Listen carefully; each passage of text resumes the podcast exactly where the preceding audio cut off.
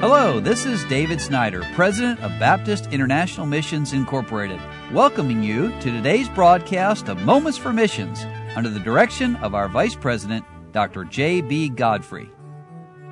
It's Christmas Day, and I want to talk about Christmas love. From God the Father up in heaven to sinful mortals, Satan driven, a Savior, Christ the Lord, was given. Oh, what a gift! Well, Christmas is about giving, isn't it? Not just gifts to friends and family, but it reminds us of the greatest gift that was ever given. For God so loved the world that he gave his only begotten Son.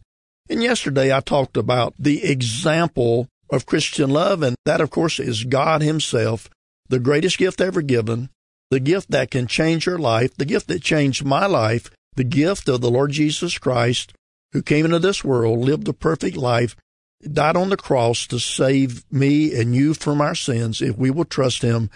And I thank the Lord that one day I did trust him and it changed my life and gave me a desire to share that message of love with others. And that brings me to my thought today the exhortation for us to love. God loved us, and then he says to us, Do thou likewise. The man was angry. He muttered to the deacon on his way out of the church, Give, give, give. That's all that preacher knows how to talk about. Well, the deacon called him back and said, John, I want to thank you. That's one of the best definitions of Christian love I have ever heard. And of course, the heart of the scripture is that he gave. It's an expression of what love does. God gave. Those who love God are givers. It's declared that the spirit of Christmas is the spirit of giving. Listen to these verses in the Bible. John chapter 13 and verse 35. By this shall all men know that ye are my disciples, if you have love one to another. And then in the very next chapter, chapter 15 of the Gospel of John, this is my commandment, it says in verse 12, that ye love one another as I have loved you. Well, the exhortation to love when I think about our lives as missionaries, one of the things that always impressed me so much was how the Africans would give to us. People ask us, what was the hardest thing about living in Africa? And they think we're going to say it was extremely hot or there were diseases or it was not clean or we had to eat grub worms and monkey and jungle rat and some of that. And really those things weren't that hard at all.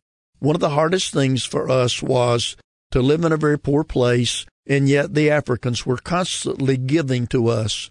When I would go out to a village to preach, they gave me something a sack of peanuts, a chicken, a pineapple, or some bananas. But it seemed like every time we turned around, someone was, in those days we lived in the Congo, the Africans would walk for many miles to bring us some food or some special thing they had made, a homemade gift. And that, that is love. And there is the exhortation to us to love. Now, I know it's Christmas Day, and the example was given by God to love, and then He exhorted us to love each other. But how is that love expressed? How do we do it? Well, let me start by saying this love is action. Love acts, it expresses itself.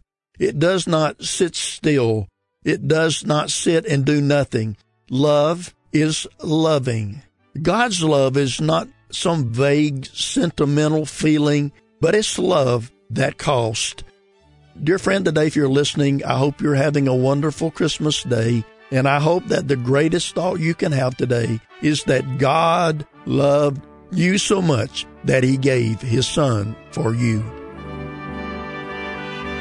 You've been listening to Moments for Missions. For further information, please write to BIMI, P.O. Box 9, Harrison, Tennessee 37341 or call us at 423 344 5050 or you can visit us online at www.bimi.org.